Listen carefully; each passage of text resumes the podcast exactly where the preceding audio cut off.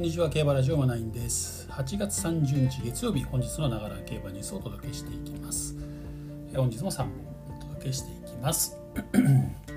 まず1つ目、えー、トースポさんからです。キーンランドカップ。3歳牝馬レイハリアが重賞連勝と明暗を分けたメイケイエールとのやり取りと、はい、こちら。ね。まあ3歳牝馬。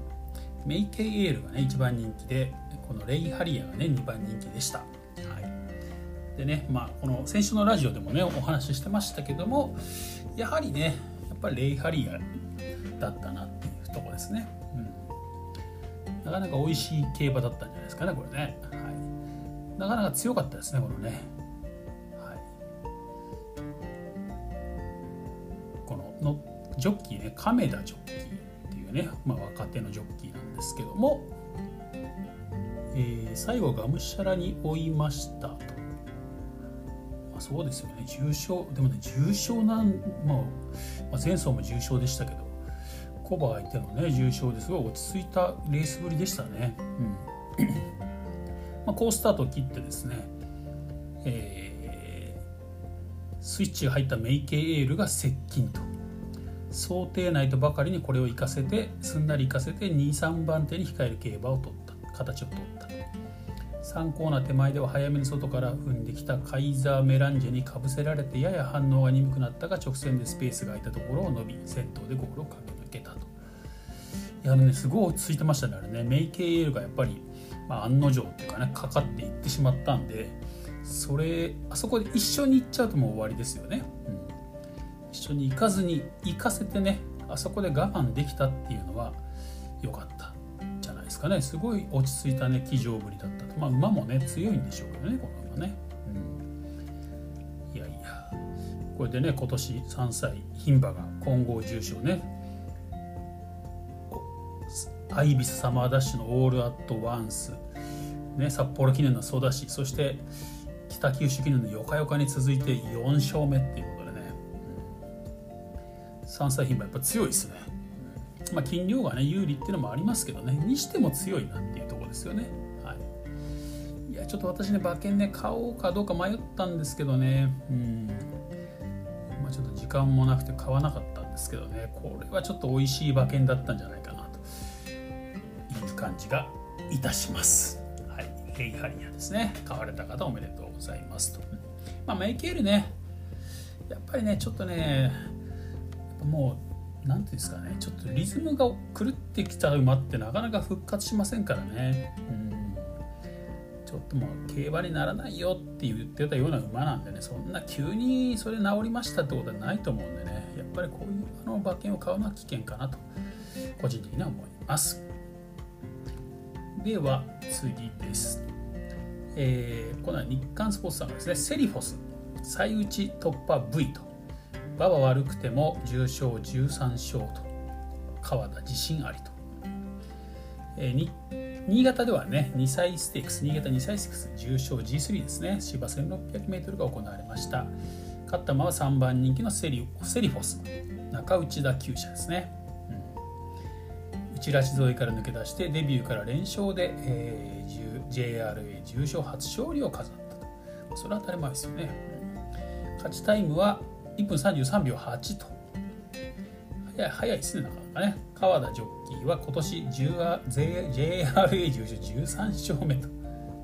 1番人気のアライバルは1馬身4分の1差の2着と、うん、中内田厩舎はねなんと16年のビゼット・ジョリー。17年のフロンティアに続き今レース3戦3勝というね相性抜群ですね。このね、まあ、幼なじみコンビといいますかね、うん、やっぱ中内田厩舎の川田ジョッキーが乗ってくる時ってのはやっぱ勝負どこ多いですよね。勝負時ね、うん、いやレースもね見ましたけどもね。なかなか強かったんじゃないですかね。川田ジョッキーのコメントですね。これまたがってから回収馬もポケットで歩いている時も今日はやたらと左に行きたがっていたので枠も枠ですし内も良くないですけども内を気持ちよく走らせてあげようと思いましたと。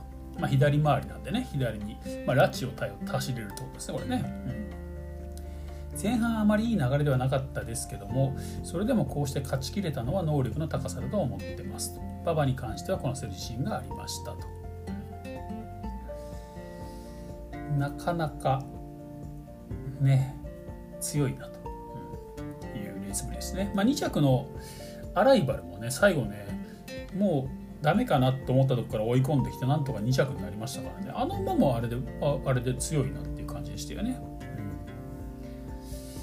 うん、なかなかこの上位2頭はね今後も楽しみな馬なんじゃないかなと思いますね。今週もまたね新潟新潟記念ねリア・アメリアですね。中内田厩舎。こちら川田ジョッキー乗ってくるってことなんでね。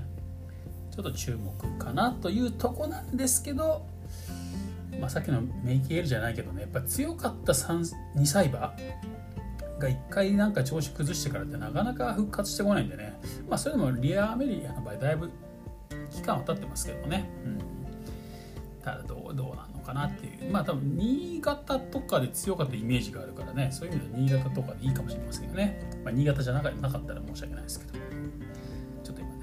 記憶だけで喋ってるんでね。まあ、2歳の初めの方に強かったイメージがあるんですね。リア・アメリアってね、うん、復活なるかって感じですね。はい。では最後です。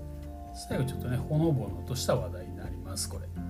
大気シャトル名称ドト個性豊かな6頭が暮らすノーザンレイクと。これはネットゲームさんのね第2のストーリーっていうねあの馬は今っていうね、まあ、コラボですね、うん。ノーザンレイクっていうね去年の7月半ばに北海道新カップ町にオープンしたノーザンレイクっていうね、まあ、牧場ですね、うん、こちらには6頭のね、まあ、馬が経用されてると、うん、これ引退馬ですね。そう。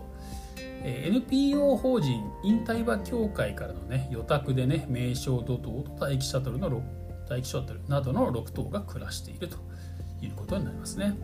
これノーザンレイクって名前だからどうなんですかねノーザン関係あるんですかねノーザンはね。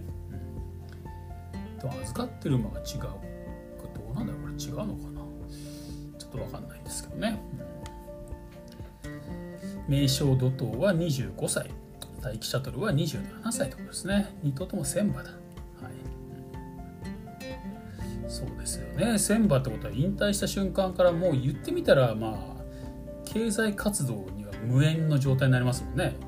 種付けできませんからね、うん、なのでまあまあでもこうやって活躍した馬をね処分してしまうっていうのもあれでしょうしね。かといってねこのその後ね何十年もねこうやって面倒を見るっていうのも大変ですけどね。でもやっぱりこういう受け入れ先があるっていうのはすごくいいことですよね、うん、まあ一生まあ、言ってみたら遊んで暮らせるだけのお金は稼いでるわけなんでこの馬自身はね。現役時にね、うん、だからやっぱこういう制度欲しいですよね。はい。まあそのね、えー、牧場での模様がねコラボとして語られてると、うん、いう感じかな。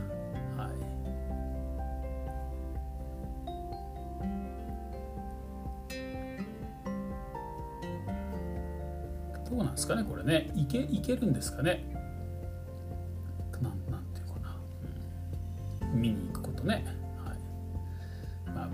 夏だったらね多少の観光客は来るでしょうけどね。それでも来るとしても夏しかないでしょうからね。だからそれ観光でお金を稼ぐって言ってもねちょっと難しいでしょうしね、うん、そのノーザンノーザンファームのねあのノーザンホースパークか。ね、結構千歳空港からも近いんでね行ったことありますけどね、まあ、あの時ね東海帝王いたんだよな、うん、東海帝王いましたね。でもちろん馬見れてその近くにお土産屋さんみたいなのあるんでね。あそこでお金を落としていくっていう感じになってましたけどね、うん。まあ、ノーザンホースパーク。行ってきましたけどね、うん、って言ってもそのやっぱりそこ人来る観光客来るって言ってもね本当に一瞬でしょうからね。なかなかそれだけで稼ぐっていうのも難しいんでしょうしね。まあでもですね、まあ、今ちょっとまだ見学再開してないんでやっぱコロナのね影響で見学中止中っていうことですね。見学再開が決まりましたらえー、競走馬のふるさと案内所やノーザンレイクの SNS 名称土等待機シャトルの見学については引退馬協会ホームページ等でお知らせいたしますということでね書いてあります、ノーザンレイクツイッターとかもあるんですね。引退馬協会もね、ま、引退馬協会はこれホームページか。はい。まあそんな感じでですね。まあ、今度ね夏なんかはね北海道旅行して馬を見に行くなんてね本当はいい季節ですけどね。そんなこんな言ってるうちにですねなんと今週が夏競馬のね最終週ということみたいですね。はい。でまあ新潟。新潟？あいいのか。新潟記念。小倉2歳ステークス新潟札幌2歳ステークスというね3つの重賞が、うん、予定されておりますね、はい、来週になっちゃうともう終わるってことだな多分ね。中山に戻ってくるってことですかねこれね。はい。ということで。最終週。夏競馬最終週ということでね、はい、札幌日祭ステークスとかちょっと面白そうだな。芝 1800m ですからね、これ去年ソダシ買ったんですよね確かね。ユーベックジオグリフトップキャストっていうのですね。ここから2歳ステークスか、はい。まあ、そんな感じで今週もねまた重賞ありますのでねそういう重賞を中心に、えー、いろいろなね情報をお届けしていけたらなと思います。ということで本日は以上です。また次回お会いしましょう。